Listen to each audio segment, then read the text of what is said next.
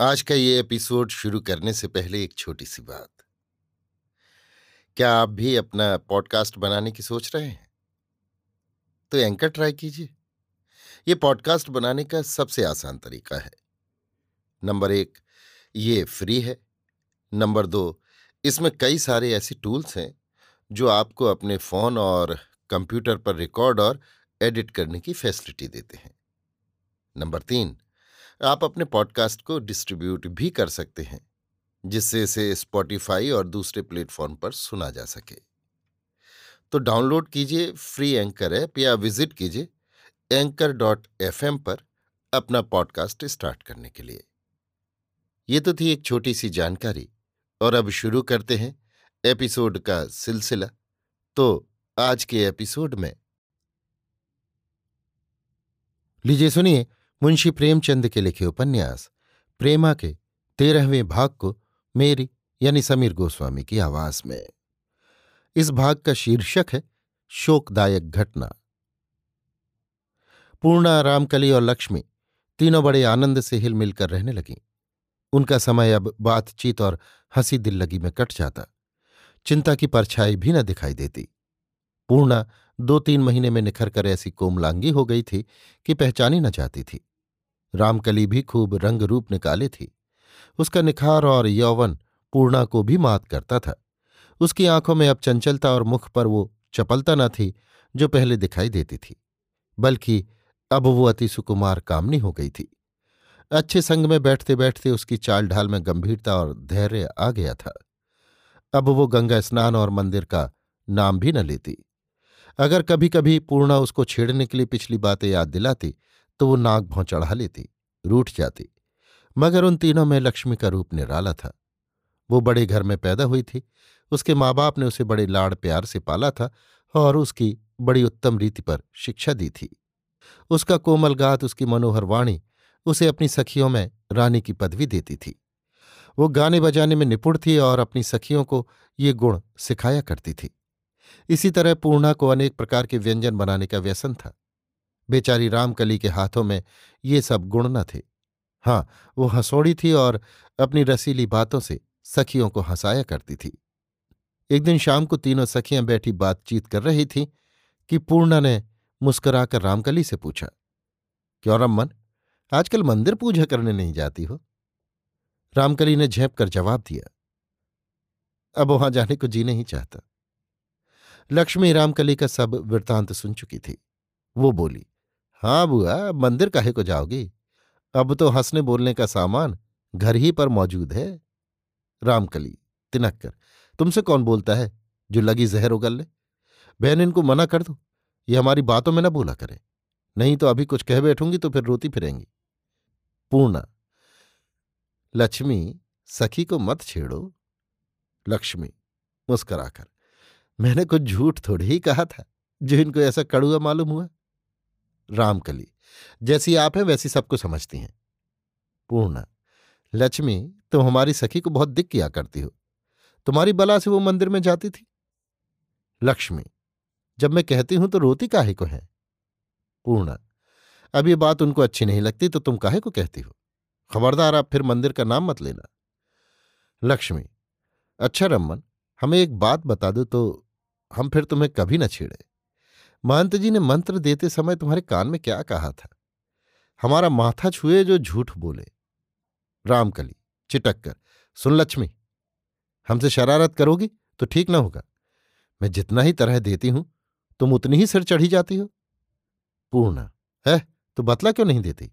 इसमें क्या हर्ज है? रामकली, कुछ कहा होगा, तुम कौन होती हो पूछने वाली? बड़ी आई वहाँ से सीता बन के? पूर्णा अच्छा भाई, मत बताओ, बिगड़ती काहे को हो? लक्ष्मी, बताने की बात ही नहीं, बतला कैसे दें? रामकली, कोई बात भी हो कि यों ही बतला दूँ? पूर्णा अच्छा ये बात जाने दो। बताओ, उस तंबोली ने तुम्हें पान खिलाते समय क्या कहा था? रामकली, फिर छेड़खानी की सूझी? मैं भी पति की बात कह दूँगी तो लजा जाओगी? लक्ष्मी तुम्हें हमार कसम सखी, ज़रूर कहो। ये हम लोगों की बातें तो पूछ लेती, अपनी बातें एक नहीं कहती। रामकली, क्यों सखी कहूँ? कहती हूँ बिगड़ना मत। पूर्णा, कहो, सांच को आँच क्या? रामकली, उस दिन घाट पर तुमने किसे छाती से लिपटा लिया था? पूर्णा, तुम्हारा सिर। लक्ष्मी, समझ गई, बाबू अमृत राय होंगे, क्यों है ना?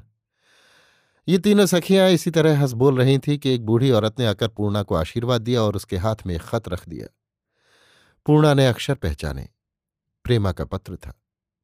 उसमें ये लिखा था, प्यारी पूर्णा, तुमसे भेंट करने को बहुत जी चाहता है, मगर यहाँ घर से पाँव बाहर निकालने की मजाल नहीं, इसलिए ये खत लिखती हूँ।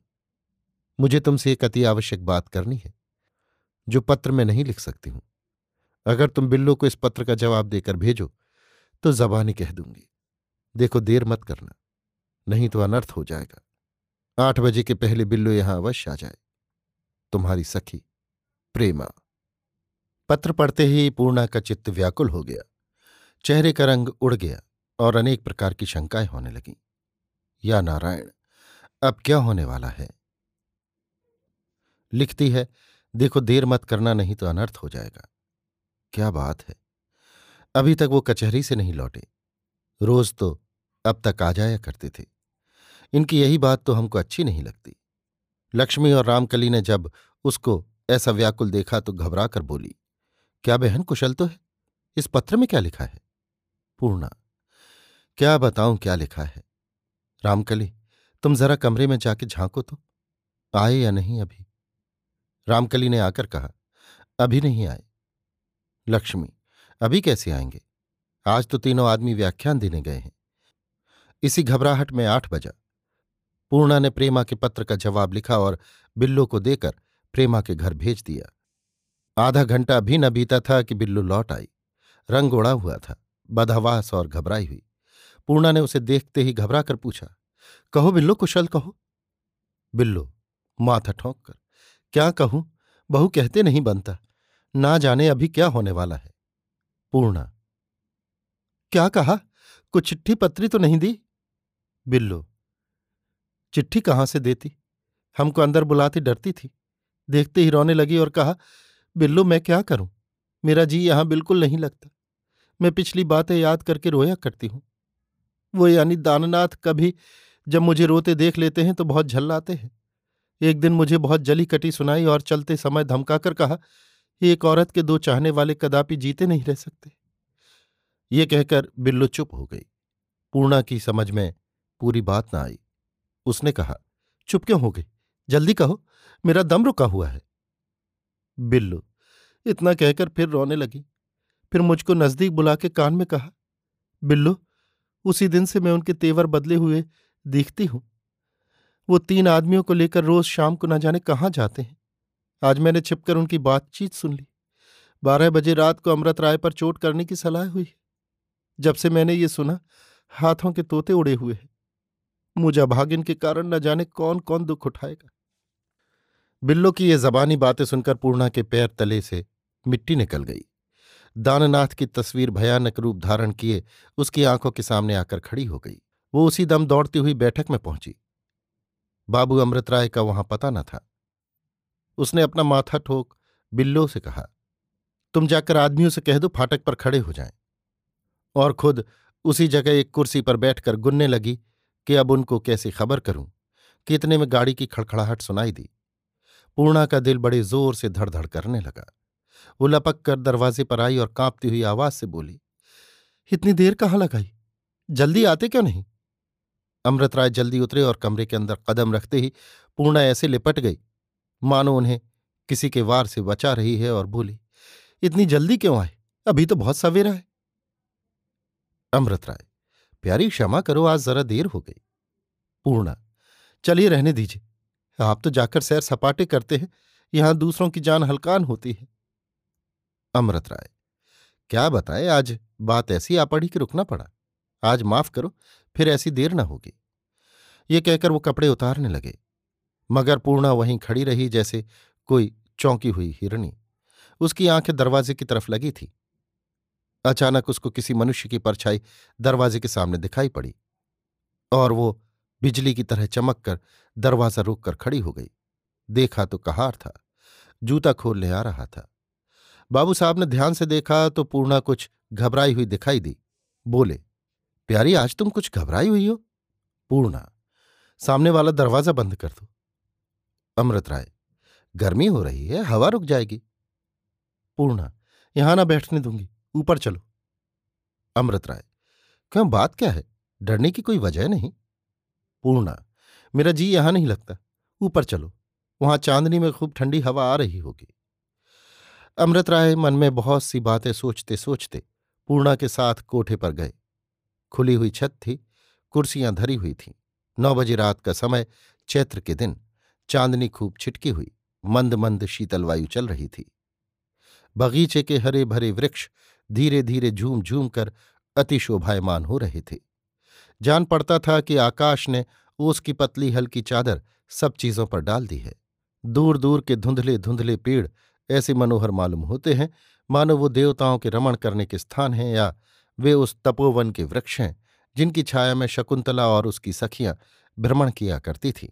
और जहाँ उस सुंदरी ने अपनी जान के आधार राजा दुष्यंत को कमल के पत्ते पर प्रेम पाती लिखी थी। पूर्णा और अमृत राय कुर्सियों पर बैठ गए। ऐसे सुखदायी एकांत में चंद्रमा की किरणों ने उनके दिलों पर आक्रमण करना शुरू किया।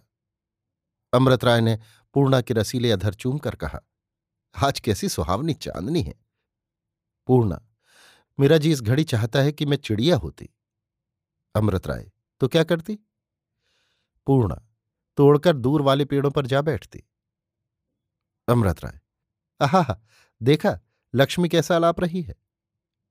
पूर्णा, लक्ष्मी का सा गाना मैंने कहीं नहीं सुना। कोयल की तरह कूकती है। सुनो, कौन गीत है? सुना?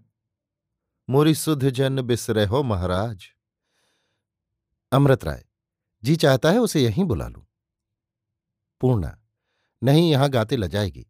सुनो, इतनी विनय में तुमसे करत हाँ दिन दिन स्नेह बढ़ई हो महाराज। अमृत राय, हाय, जी बेचैन हुआ जाता है।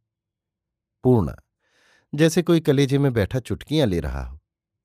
कान लगाओ, कुछ सुना? कहती है, मैं मधमाती अरज करत हूँ। नित दिन पतिया पठी पठियो महाराज। अमृत राय, कोई प्रेम रस की माती अपने सजन से कह रही है? पूर्णा कहती है नित दिन पतियाँ पठइयो महाराज। हाय, बेचारी प्रेम में डूबी हुई है।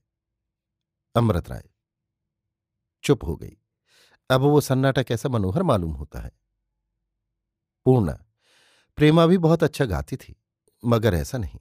प्रेमा का नाम जबान पर आते ही पूर्णा यकायक चौंक पड़ी और अमृत राय के गले में हाथ डालकर बोली, क्यों प्यारे? तुम उन गड़बड़ी के दिनों में हमारे घर आते थे तो अपने साथ क्या ले जाया करते थे? अमृत राय, आश्चर्य से। क्यों? किस लिए पूछती हो? पूर्णा, यों ही ध्यान आ गया। अमृत राय, अंग्रेज़ी तमंचा था, उसे पिस्तौल कहते हैं। पूर्णा, भला किसी आदमी को पिस्तौल की गोली लगे तो क्या हो? अमृत राय, तुरंत मर जाए। पूर्णा, मैं चलाना सीखूं तो आ जाए। अमृत राय तुम पिस्तौल चलाना सीख कर क्या करोगी? मुस्कराकर, क्या नैनों की कटारी कुछ कम है?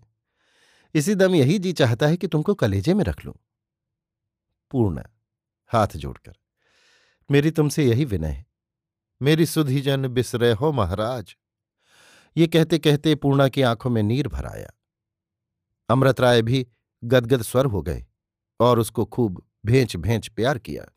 इतने में बिल्लू ने आकर कहा चलिए रसोई तैयार है। अमृत राय तो उधर भोजन पाने गए और पूर्णा ने इनकी अलमारी खोलकर पिस्तौल निकाल ली और उसे उलट पुलट कर गौर से देखने लगी। जब अमृत राय अपने दोनों मित्रों के साथ भोजन पाकर लौटे और पूर्णा को पिस्तौल लिए देखा तो जीवननाथ ने मुस्कुराकर पूछा, क्यों भाभी, आज किसका शिकार होगा? पूर्णा, इसे कैसे छोड़ते हैं? मेरी तो समझ ही में नहीं आता। जीवननाथ, लाओ, मैं बता दूँ। ये कहकर जीवननाथ ने पिस्तौल हाथ में ली। उसमें गोली भरी और बरामदे में आए और एक पेड़ के तने में निशाना लगाकर दो तीन फायर किए। अब पूर्णा ने पिस्तौल हाथ में ली। गोली भरी और निशाना लगाकर दागा, मगर ठीक न पड़ा। दूसरा फायर फिर किया। अब की निशाना ठीक बैठा। तीसरा फायर किया, वो भी ठीक। पिस्तौल रख दी और मुस्कराते हुए अंदर चली गई। अमृत राय ने पिस्तौल उठा ली और जीवननाथ से बोले कुछ समझ में नहीं आता कि आज इनको पिस्तौल की धुन क्यों सवार है।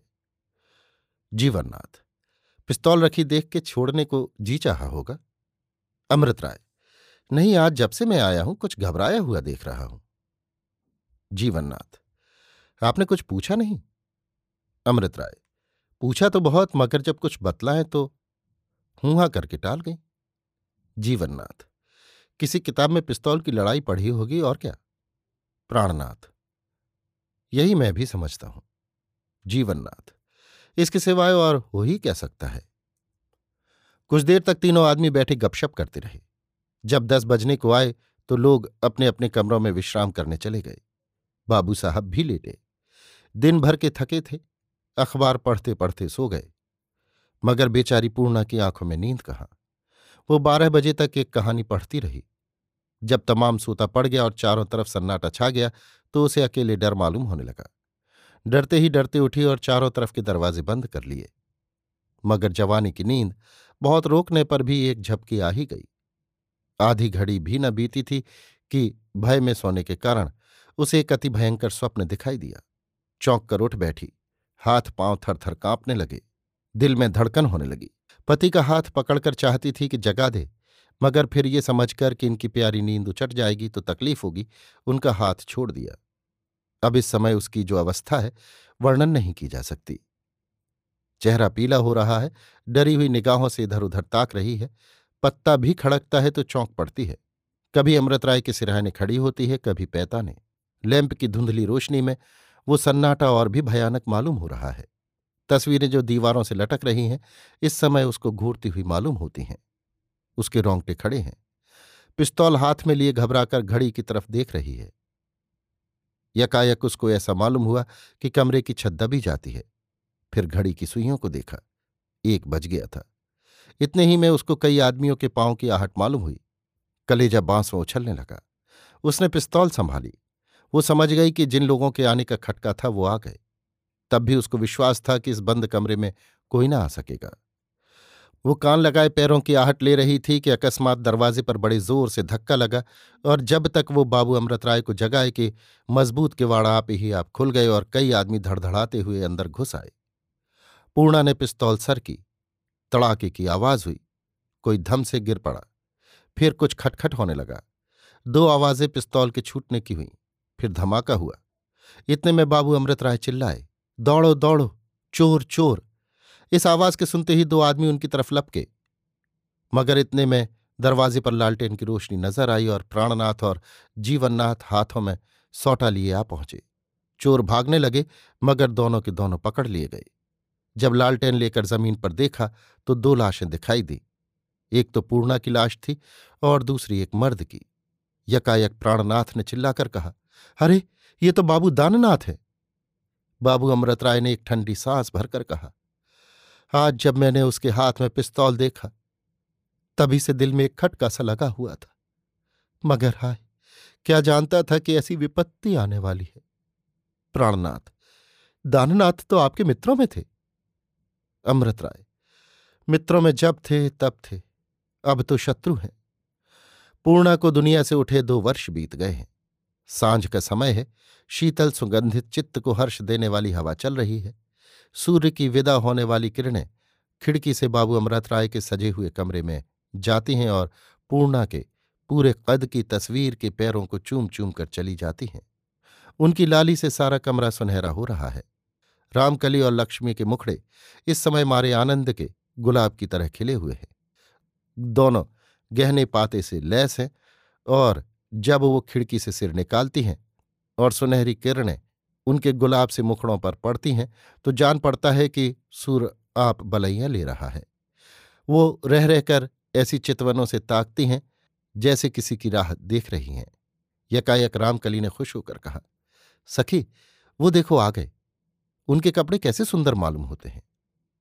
एक अति सुंदर फिटन चमचम करती हुई फाटक के अंदर दाखिल होती है और बंगले के बरामदे में आकर रुकती है। बाबू अमृत राय उसमें से उतरते हैं, मगर अकेले नहीं। उनका एक हाथ प्रेमा के हाथ में है। यद्यपि बाबू साहब का सुंदर चेहरा कुछ पीला हो रहा है, मगर होठों पर हल्की सी मुस्कुराहट झलक रही है और माथे पर केसर का टीका और गले में खूबसूरत हार और भी शोभा बढ़ा रहे हैं। प्रेमा सुंदरता की मूरत और जवानी की तस्वीर हो रही है। जब हमने उसको पिछली बार देखा था तो चिंता और दुर्बलता के चिन्ह मुखड़े से पाए जाते थे, मगर अब कुछ और ही यौवन है। मुखड़ा कुंदन के समान दमक रहा है। बदन गदराया हुआ है। बोटी बोटी नाच रही है।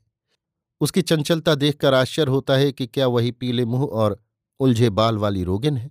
उसकी आँखों में इस समय एक घड़े का नशा समाया हुआ है। गुलाबी ज़मीन की हरे किनारे वाली साड़ी और ऊदे रंग की कलाइयों पर चुनी हुई जैकेट उस पर खिल रही है। उस पर गोरी गोरी कलाइयों में जड़ाऊ कड़े बालों में गुथे हुए गुलाब के फूल, माथे पर लाल रोरी की गोल बिंदी और पाँव में जरदोजी के काम के सुंदर जूते और भी सुंदरता में सुहागा हो रहे हैं। इस ढंग के सिंगार से बाबू साहब को विशेष करके लगाव है, क्योंकि पूर्णा देवी की तस्वीर भी ऐसी ही कपड़े पहने दिखाई देती है। और उसे देखकर कोई मुश्किल से कह सकता है कि प्रेमा ही की सूरत आईने में उतरकर ऐसा यौवन नहीं दिखा रही है। अमृत राय ने प्रेमा को एक मखमली कुर्सी पर बिठा दिया और मुस्करा कर बोले, प्यारी प्रेमा आज मेरी ज़िंदगी का सबसे मुबारक दिन है। प्रेमा ने पूर्णा की तस्वीर की तरफ़ मलिन चितवनों से देखकर कहा, हमारी ज़िंदगी का क्यों नहीं कहते? प्रेमा ने यह कहा था कि उसकी नज़र एक लाल चीज़ पर जा पड़ी, जो पूर्णा की तस्वीर के नीचे एक खूबसूरत दीवार गिर पर धरी हुई थी। उसने लपक कर उसे उठा लिया और ऊपर का रेशमी गिलाफ हटाकर देखा तो पिस्तौल थी।